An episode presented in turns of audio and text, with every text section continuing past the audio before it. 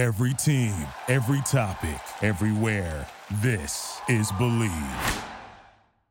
Today's episode of the Bleav in Steelers show is brought to you by betonline.ag. They'll take care of all of your gambling needs this offseason. A lot of great NFL futures to bet on. If you want to place a bet on any of the sports action, betonline.ag is the place to do it. Use our promo code BLEAV. You can see that on your screen right now. That's B L E A V to receive your 50% welcome bonus on your first deposit. Bet online where the game starts. Welcome into the Bleav in Steelers show. I'm your host, Mark Bergin. Very, very excited to be joined by today's guest. When I first started hosting the Bleav in Steelers show with Ike Taylor back in 2019, he was one of the first Steelers reporters, first Steelers media members I followed on Twitter. Excellent insight, info, and analysis. Very, very excited to welcome in Alex Kozora from Steelers Depot.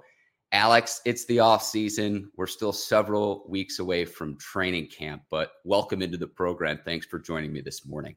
So close, so far. It feels like camp is right there, but yeah, can't wait for for things to pick up. And thanks so much for having me on, Mark. Absolutely. And I want to start really with like your fandom of the Steelers because you've been doing this for several years now. I think you have terrific insight on your social media channels. But like how did your Steelers fandom start to, and then we'll get to where you're going now, but take me back when you were a kid watching football. Imagine watching Steelers football. How did that begin for you? Yeah, I wish I had a great story. Some people, some Steeler fans, because they're all over the country, have really cool stories. I don't have one of those. I just grew up in Pittsburgh. I was born in Florida. Mm. I moved to Pittsburgh when I was about three. And I think just the geography of it all is how that happened. But for me, as you might be able to tell from my my my stature, I am not a football player. I don't have the build of a of a nose tackle, and so uh, instead of instead of playing football, I was somebody that loved kind of the stat side and to talk football, analyze it, and I've always kind of had that that eye. And so I remember back in the Willie Parker days, writing down box scores and numbers and telling my friends at lunch the next day, and they didn't care, but I was just telling telling them anyway. So um, that's kind of where it came from, and obviously it's evolved into turning it into a job. And I know you went to school in Pennsylvania for college. How did you then say, okay, I'm going to take that love and passion for the Steelers to say, let me get into the content game? It, walk me through that that part of your life in terms of your coverage of the mm-hmm. Steelers. Mm-hmm. Well, yeah. What it goes back to is what I do now. I was essentially doing for fun in high school. I have to be the last guy to buy a VCR because what I would do at my mom's house growing up is I would record Steelers games on her old VCR that was like just 30 years old, and I would go back and rewatch games. Then I would, when I went to college, I, I, was leaving the house, obviously. So I bought a VCR, like the last one that they had, to go watch Steelers games while I was in college. Ultimately, some of the NFL Game Pass stuff came out. Didn't really need that, but um, so I was doing that just kind of for fun on the side, and then just writing for forums and just smaller blogs and things like that. And then partnered up with Steelers Depot and kind of took off from there. So um, it just kind of slowly evolved over time from just for fun, just for myself, and then for a small audience, and it's kind of grown and grown in, into what it is today. Obviously, you grew up in the area, very rabid fan base. That's something I experienced pretty early on, where it's just like, whoa, this is a fan base and a culture that's accustomed to winning. From the coverage standpoint, though, when did you realize where it's just like, whoa, people are consuming my content? This is a fan base that's very knowledgeable, very passionate. When did you realize that from not just a fan standpoint growing up, but from when you started covering them for Steelers Depot? I think it's always been evident. I think you always feel that. I think Steelers Nation is a fantastic fan base, and you're right, they are extremely knowledgeable. For me, I probably got that full feeling the first time I went to go cover training camp and have these, you know, daily logs about mm-hmm. what happened. And I didn't know if anyone would care or not, if it was just me talking to myself or, or if there would be really interest in, you know, everything that happened at St. Vincent one day. And the response was really, you know, overwhelmingly positive and you kind of realize, okay, there is a real appetite for more than just he did well, he didn't do well, but the real mm-hmm. in depth and try to cover, you know, the entire roster one to 90 from, you know, what the quarterback did to who's the backup long snapper and, and to see that appetite and, and a desire for Steeler fans to care about that stuff um, probably was my first awakening to okay, this fan base really takes it to the next level. Absolutely. And I know that like preseason, I always make the analogy that it can be like a war reenactment. Uh, I get that from my guy, Dave Dameshek. But I will say this if you're not able to make it to Latrobe and St. Vincent College, Alex, I look at your coverage to where you'll go snap by snap of what's going on. And again, I know it's practice and not a game, but to actually be boots on the ground with your coverage, that's something that like I've watched from afar to where it's hit. Like I will tell you this too. Your coverage of the team helps me prep for this show week in and week out. So I I wanted to thank you for that. And that's really the reason I'm having you on today as well.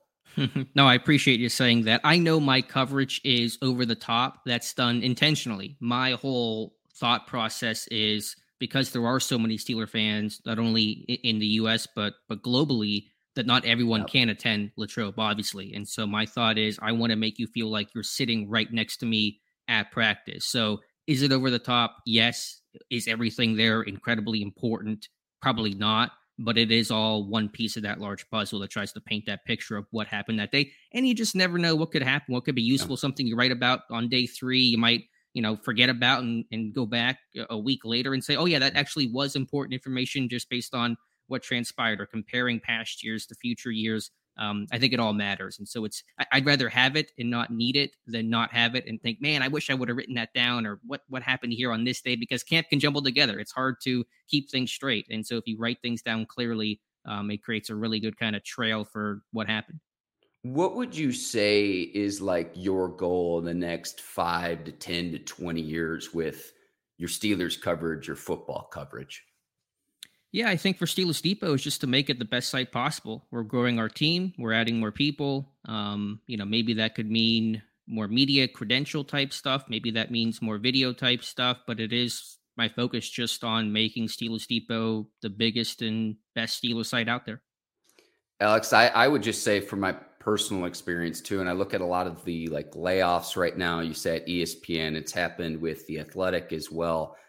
I'm of the thought process a rising tide lifts all masts, where it's like, I want everyone to have as much success in this industry as possible because I see the reality in the cutbacks in other industries. A lot of times it's TV, but it's just like, look, if if this person is standing to succeed, you can do that and, and provide your own niche. You got to differentiate your coverage a little bit, but I guess I am of the thought process where it's like if this person is having success, then it's like then that kind of charts out my own pathway selfishly as well. So it's just like I, I, wish you all the success with that in all seriousness because you know it really breaks my heart when I see a lot of talented people that right now aren't employed, and it's like, well, they're out in the talent pool. If they find a similar role to what they were in before, people that are really, really, really strong in what they do with their coverage. And a lot of times too, it's the institutional knowledge that you don't get unless you've been doing a craft for years and years and years and years. Yeah, I think it's a really good point, and it is it is tough to see all those layoffs. I really can't speak to those situations because I, I, just don't have the knowledge really of, of mm-hmm. what's going into that. I just know for us, you know, we just keep trying to do our thing, and we're a fully independent website and have been, and I anticipate we always will be, and, and that has its benefits and its challenges, but we just keep trying to grow and and add people and i'm somebody that you know was just doing this on the side in college and now it's it's my actual job. So um, i'm really grateful for that thankful for that and just trying to to build our team up so the people that we're bringing along can can have the same path that i've taken. All right i've got a few more questions about you personally alex. The the first question i saw in your bio on steelersdepot.com that you've got Chidi Iwuoma is your favorite Steelers player. Hope I'm not butchering his last no, name. No, you got it. You nailed it. I had to put a pronouncer in just because it's been many moons since he suited up in a Steelers uniform. Why is he your favorite Steeler of all time? Because I'm weird, basically. But I think I think the name was part of it when I was a kid because it, it, it was an interesting name, but but more to it I love special teamers. I love the guys that do the grunt work that people don't talk about but have real value. You know, one mm-hmm. values special teams until something goes wrong, and then you realize how important and valuable special teams are. And he was a tremendous gunner for the Pittsburgh Steelers. They had some really good specialists back then, whether it was him, Sean Morey, Clint Kriewaldt. like those were dudes that were the anchors and as important on special teams as you know Troy was on defense or Ben was on offense. Mm-hmm. And so you love those guys that do all that kind of stuff. Don't get the glory, but if you're on the other side as a team, you know that that's an impact player. Remember Bill Cowher said that, you know, every week special teams coaches would would double team and have to plan mm-hmm. to take away Chidi Iwuoma. And so um, just a really cool story there. And he's still with the team. He's now a, a, an area scout out west. So it's cool to see him still remain with Pittsburgh comes full circle. So that's a great transition into the current team right now. We'll this is going to be a very wide ranging conversation, Alex. But the Steelers return man in 2023, I guess, kind of here's where I come down with this. It's okay if the rules to the kickoffs have changed to the point where a kick return man is rendered, I'm not going to say useless, but one thing I'm very curious about is is do the number of returns greatly diminish given the current rule changes? That being one, then do you want to use a 53 man roster spot on a player that is solely focused and dedicated on the kick return game? Could that player also serve as your punt returner? For me, I'd love to see Calvin Austin III thrive in this role as the Steelers return man in 2023. I think Alfonzo Graham has an opportunity as an undrafted running back as well. No Gunnar Olszewski still on the roster too. What say you, Alex Kozora? Who is the Steelers' return man in 2023?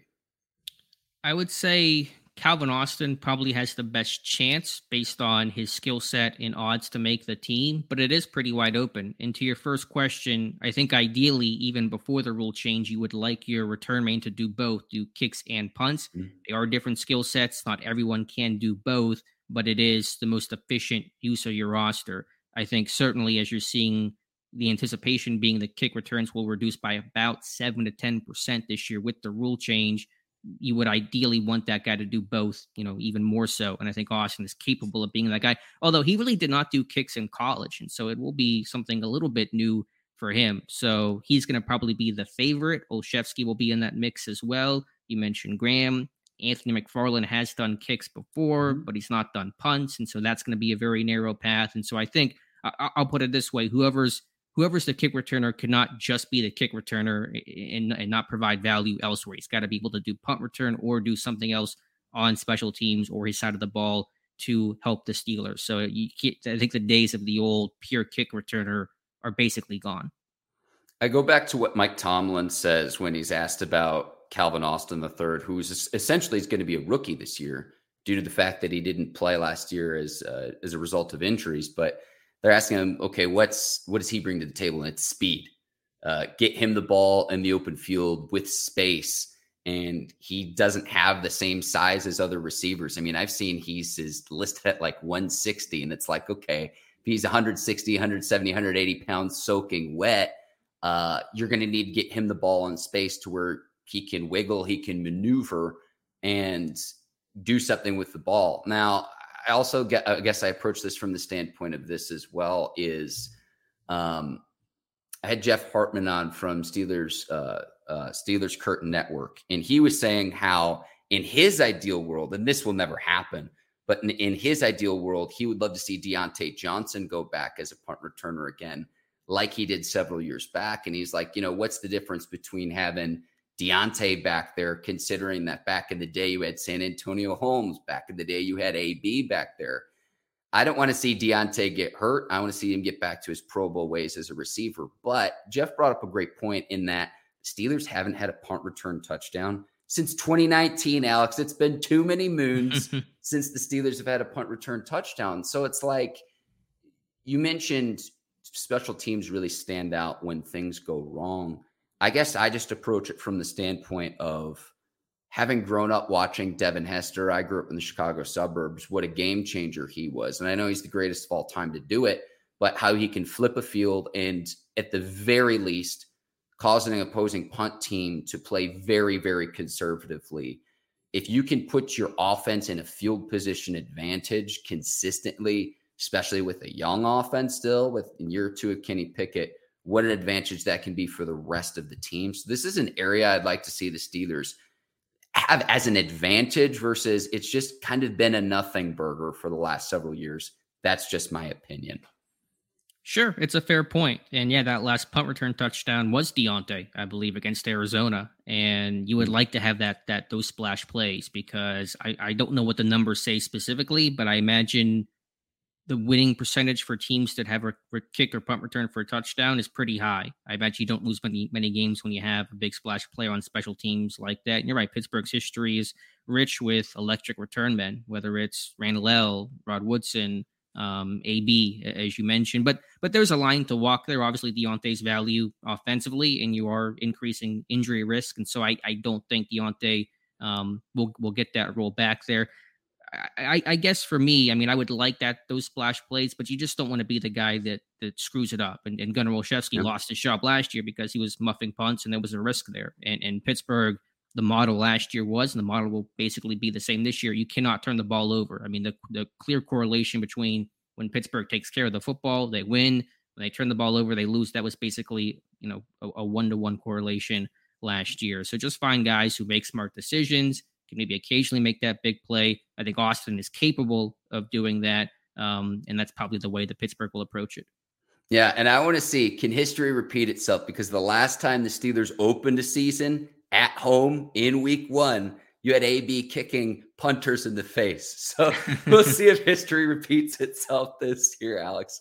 But uh, we were mentioning the offense, year two of Kenny Pickett.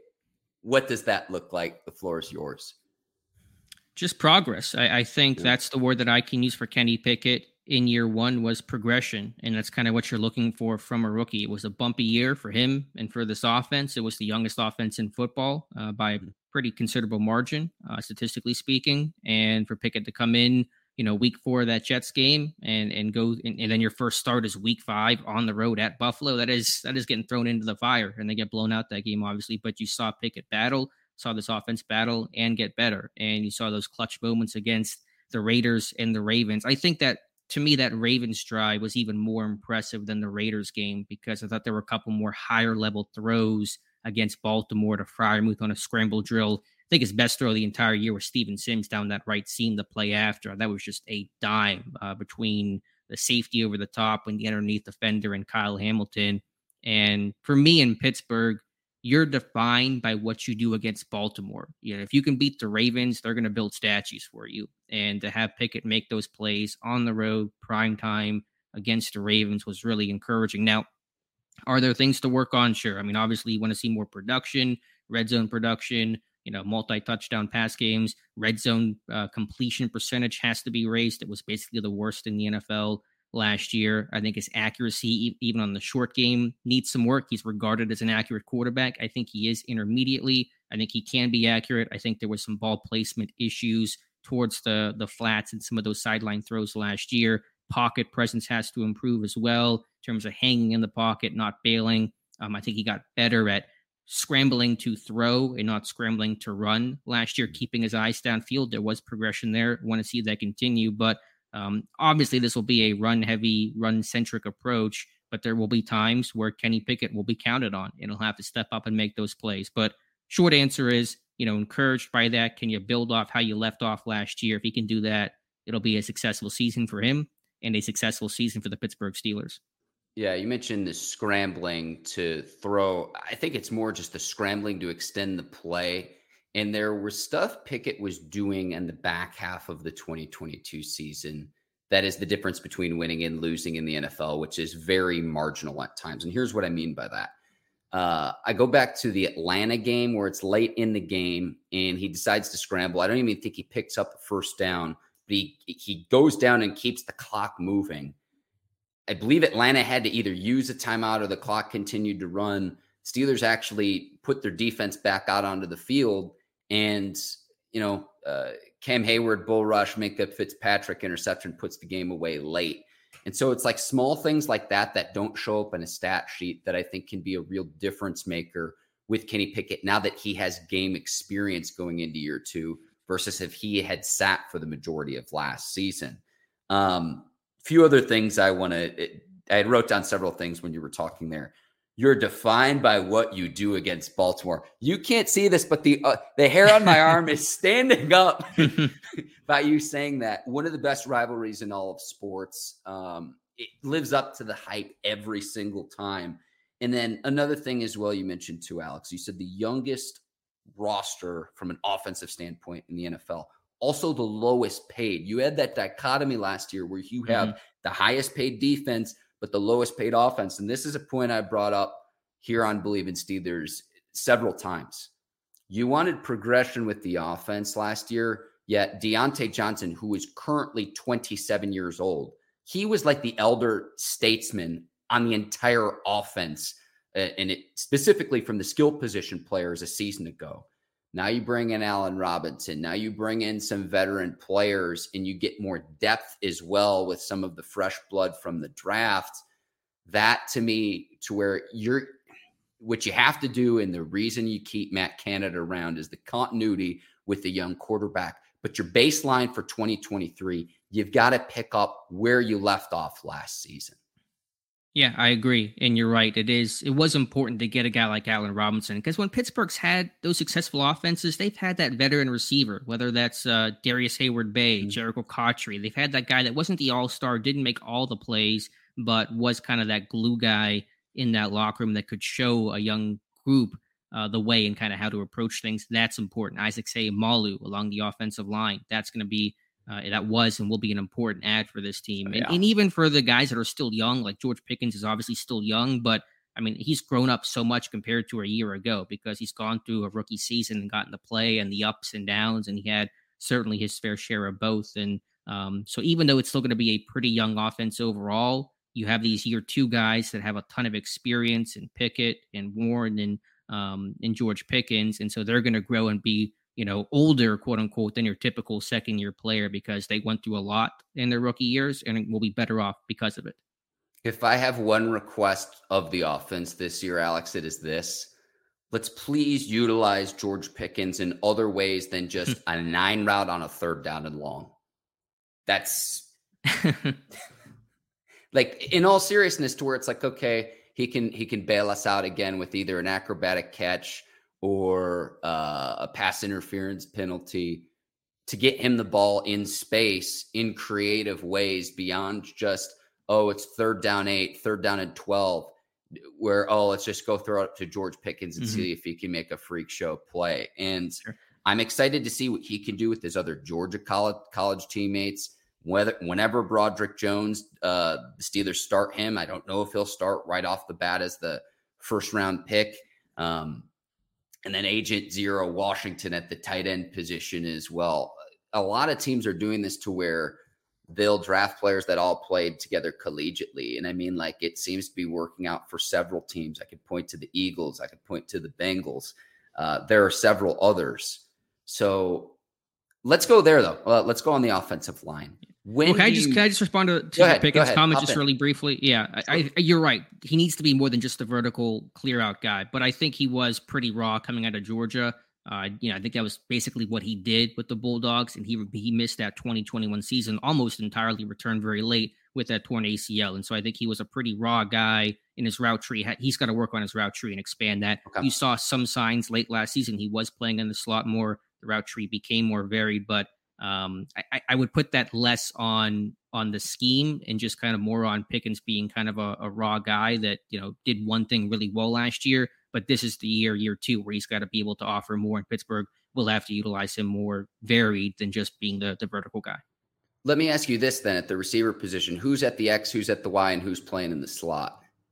Yeah, X will be Diontae, Z will be Pickens, you know, slot will be Allen Robinson, Calvin Austin, and these guys will mix and match. It's not going to be completely static, but that'll be the framework of your of your offense. Diontae still the X, Pickens the Z, Robinson and Austin, your slot receivers.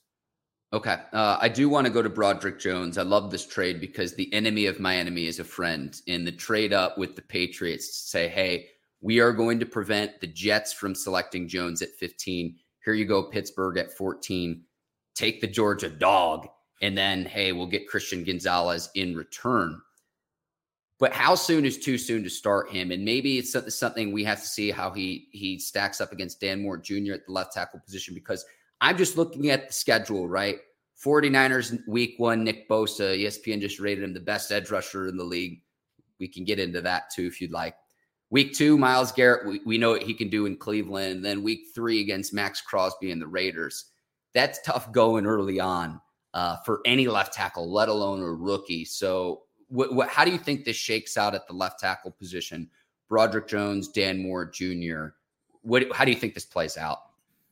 It'll be the most intense and fun camp battle of the entire mm. roster. I don't know who's going to win it. That schedule is daunting. There's no question about that. It would not deter me. I wouldn't not start Broderick Jones because of that. Because if I trade up for this guy and deem he's my future franchise left tackle, I'm not going to be scared of that schedule, knowing he's going to take his lumps and he's going to have his problems. But welcome to the NFL. You're left tackle in the NFL. You're going to take your lumps at some point. Might as well do it, uh, you know, sooner than later when he's ready, of course. And that's going to be the question there. I think Dan Moore is going to give Jones a heck of a fight. I think Dan Moore's improved. He's the incumbent. He's now a third year guy. He's a second year in Pat Meyer's system. And I really want to see how Jones looks in Meyer's system because it is a bit unique. It is a bit different. It's a little bit more aggressive with some of these on body sets and the first significant contact that Meyer preaches. And you saw the Steelers O line last year struggle in the early going. Uh, James Daniels, I thought, had a you know really tough time in the summer as he adjusted to that kind of new scheme.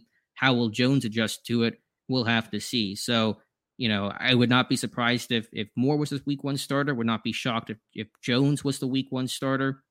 I just think it'll be a really good battle throughout. They're two hardworking, humble guys that you know I think will help each other. There's no selfishness or ego uh, between either of those men, and I think it makes for a really fun battle. My my one concern, just briefly, is let's say that Dan Moore wins the left tackle job does mm-hmm. Broderick Jones become the swingman? How much right tackle experience will he get this summer? He's got a little bit of it at Georgia, but most on the left side. Can he be the mm. swing guy? It gets a little messy there, so we'll have to to wait and see. But um, yeah, I think it's going to be a really fun battle between those two.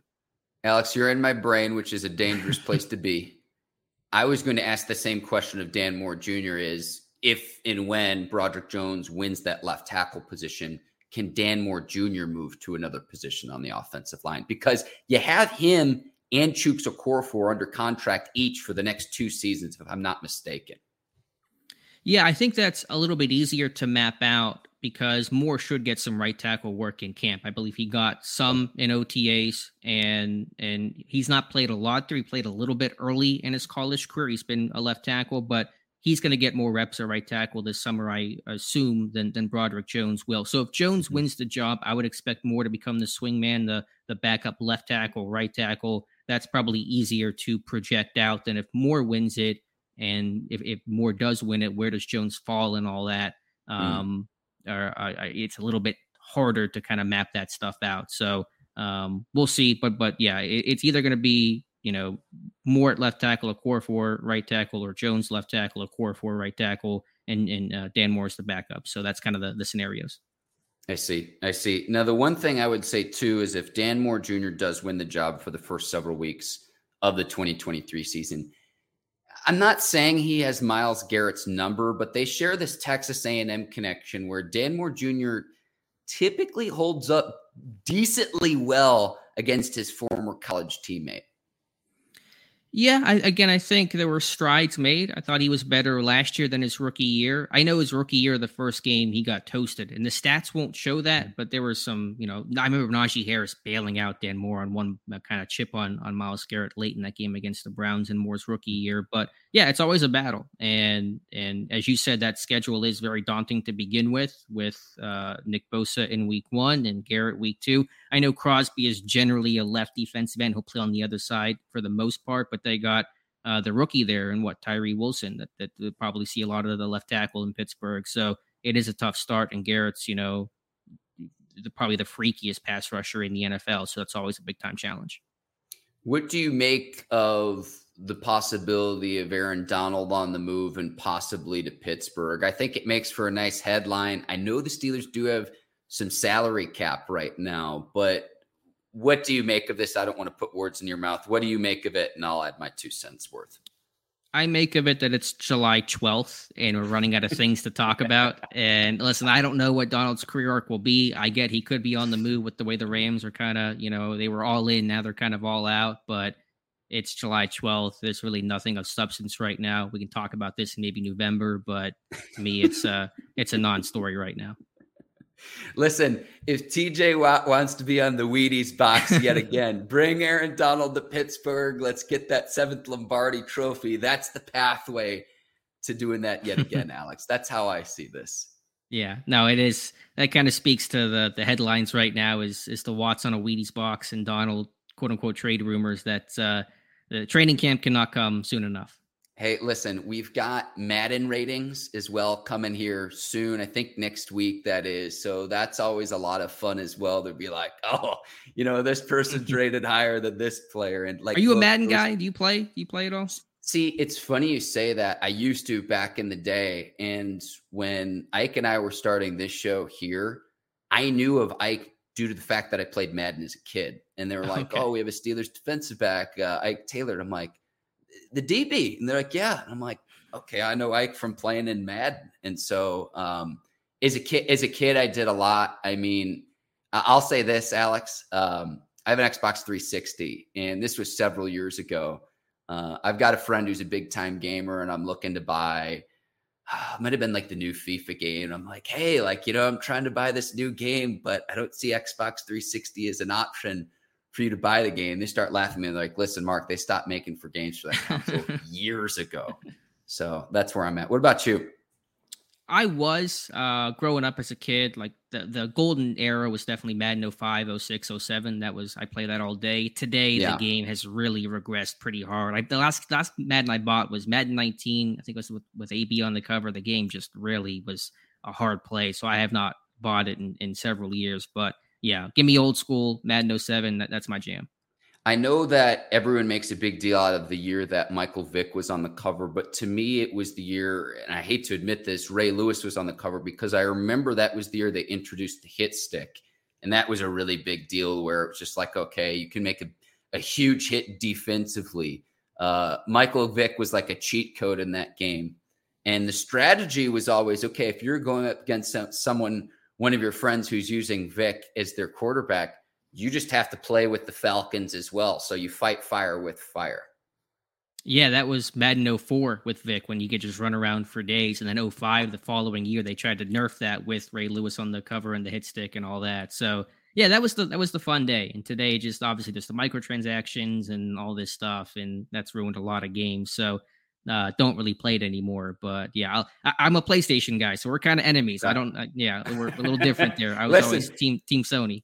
If they start making games for 360 again, I'm back in. I'm back in. Uh, in PS2, then I'll dust off my PS2 yes. and we'll we'll play. Yeah, classic, classic. A uh, few other things to get to, Alex. Alex Highsmith entering the final year of his contract. I've been calling this offseason the wrath of Khan, Omar Khan, and his first offseason as the general manager has been very, very aggressive. Uh, I think this is his last move, the ace up his sleeve, getting a contract done before the start of the 2023 season. I look back at last season, they get Minkah's deals done. On the eve of the 2021 season, they get TJ Watt done. I think this is the last move. Uh, and again, they have the salary cap space to do it to say, hey, we're going to pair you and TJ Watt together for the foreseeable future.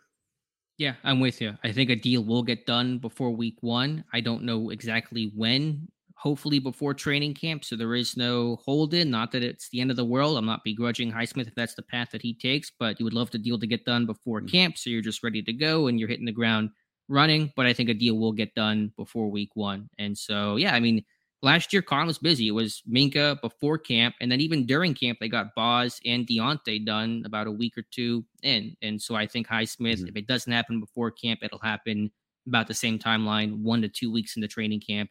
Highsmith will have a long term deal. All right. Last thing I want to ask you about. I know you go to training camp St. Vincent College, Latrobe, PA. July the 26th, the players report what I want to ask you is you've been doing this now for years. What's like the craziest story you have since you've been going to training camp in Latrobe? That's a good question. Um, I think the first thing that jumped to mind was last year, and I might be muddy, muddying some of the, the details, but it was when you had the Davis brothers, you had Carlos and Khalil Davis, and at mm-hmm. the end of one play, I believe it was Khalil kind of got into a little scrum with one of the offensive linemen, and you just see Carlos, who's not even on the field in that play, he was on the sidelines, come running from the sideline, just sprinting over and just cold clocking whoever the offensive lineman was just to defend his brother and leads to the whole the whole scrum. They break it up. I mean, everything's fine, but mm. just like because it, it just happened in slow motion where I just kind of look up and you just see like Carlos just arms pumping, just full sprint just to go get uh, the guy that's going after his brother. And so that's probably right up there. And then to go a little older school, uh, how about remember uh, Big Dan McCullers? He was a big teddy bear. Like one year, he just started scrapping. Just started like like someone pissed him off one day, and he got into a fight with somebody. It was like, all right, you know, Big Dan, a little little fight, a little fire in him. So I just remember like that with Big Dan, where it's like, okay, this guy's got a little something in, in him, and he, he's stuck in in Pittsburgh for six years, which uh, you know, kudos to him. The heat does something to the players on the field, yeah. Alex. I swear. And I, I've asked that question to other people, and I get a different response every single time. Yeah, I'm trying to think of some other ones in terms of like crazy stuff. But I mean, obviously, you know, just some of the battles that AB had, just watching him work, yeah. you know, post practice. I mean, just catching 150 balls after every every single practice, and you know, just some of the one v ones he would do. Uh, obviously, you can mm-hmm. say what you can say about but uh, everything, you know, post Steelers career. But but as a player, his work ethic and and, and the the the art of route running that he kind of you know created for himself was something that uh, should not be forgotten. Yeah, it, Ike always mentions how he and AB got into a fight on Family Day, so that's the one he always brings up with me. And then uh, we talked with Steelers color analyst Craig Wolfley, who you know played for the team back in the '80s, but is now the color analyst. And I, I guess he had a battle in the parking lot with a skunk in Latrobe last year. So it's always fun asking that question because I never know what kind of response I'm going to get. Because sometimes it's on the field, sometimes it's off the field as right. well. Right. Yeah. For me, it's probably more more on the field. I I just know there's going to be one day where it's going to rain and pour. Like the weather's usually good, but you get that one just you know muddy type of day, and so that's that's a little less fun. But yeah, camp's a blast. It's uh, it just I just love that Pittsburgh still goes away, still travels. You know, go out to Latrobe, get away from everything. You know, St. Vincent College. It's a beautiful area. I take the back way to get into the the college, and you, you cross this one bridge, and the whole thing opens up. It just really cool, really special. Um, I, I, love how accessible it is for the fans. It's free. I mean, mm-hmm. you don't see many teams doing that and having things open to the public. So it's uh it's a really cool environment, and it's something that you appreciate Pittsburgh continuing to do because it'd be easy to just close things off and and and work at your practice facility, and it's probably easier logistically to do that. But um, I think it's a really unique experience, you know, for these guys to be on the same field that Chuck Noll and Bradshaw and Joe Greene were all those years and decades ago to keep that tradition going is really special. The foundation, and it's like anytime you ask of like, okay, what what former Steelers player would you add to the current roster? The answer is always Mean Joe Greene. Always. Yes. yes, there's a correct answer to that question, and it is Mean Joe Greene. And that's the foundation of what we know the Steelers as today, all these years later. And uh, you know, an hour outside of Pittsburgh we've talked to various other people, other media members, other people who've covered the team, Alex, and they're always like, look, you know, some people will go to an exotic vacation, they'll go to the Caribbean or a, a really nice beach. A lot of people said, hey, I want to spend my time supporting the team and going to Latrobe and getting that, you know, almost backyard feel and that access to players that you just can't really get anywhere else. So the fact that they've continued this tradition now for five plus decades is just really remarkable. Yeah. And they hit. I mean, it's the most physical practice. You hear any, yeah. you know, national media guys say that in other camps, they there's maybe thud tackling. They never go to the ground. In Pittsburgh, they hit every day that they're in pads. There's a run session where they're full tackling, and and that in itself is kind of a, a dying breed in the NFL. And so that's kind of the other special aspect where you know, when they practice, they practice. There's none of this, you know, two hand touch and we'll thud tackle and we're not going to the ground. Um, you know, the pads are going to pop, and, and that's pretty unique in this day and age. And that's something too, where it's like you hear it more so than you even see it. It's just like if you're not paying attention, it's just like, whoa, what was that? Sounds like a car crash. Yeah. Yeah, oh yeah, backs on backers. You know, the first day pads come on, they do backs on backers. Vince Williams was the king of backs on backers. Like you could see the fear in some running backs' eyes when they'd have to step in against number ninety eight. Like his power was uh was off the charts. And see, you say that about Vince Williams. I love to hear that because a lot of people think about the touchdown D Hop scored against the, the Texans. And he's laying down in the end yeah. zone. Oh man, Awesome guy. Uh, Alex, anything you want to plug here? Uh, I want to give you the floor. Thank you so much for taking the time here for me. I Bleav in Steelers this morning, but anything you want to plug of what you're working on over at Steelers Depot? Yeah, you can just follow the site Steelers Depot. Our training camp coverage will ramp up here pretty soon. We have our our daily diary, as I call it, which is our full you know log of practice. Whenever uh, those things kick up, you can follow me on Twitter at Alex underscore Kozora and uh, follow the site at Steelers Depot. And just appreciate the support. Training camp's a lot of fun. Uh, if, if, you're happy, if you're a fan, happen to be there, just say hello to me. Uh, I'd be happy to talk to you.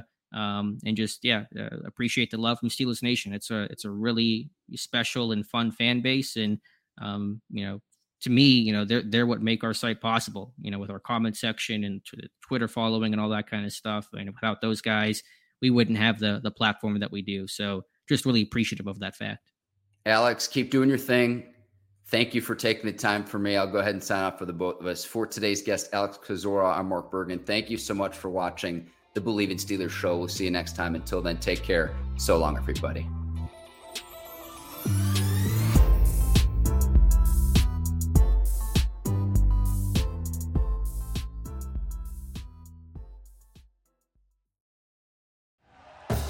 Thank you for listening to Bleav. You can show support to your host by subscribing to the show and giving us a five star rating on your preferred platform. Check us out at Bleav.com and search for B L E A V on YouTube.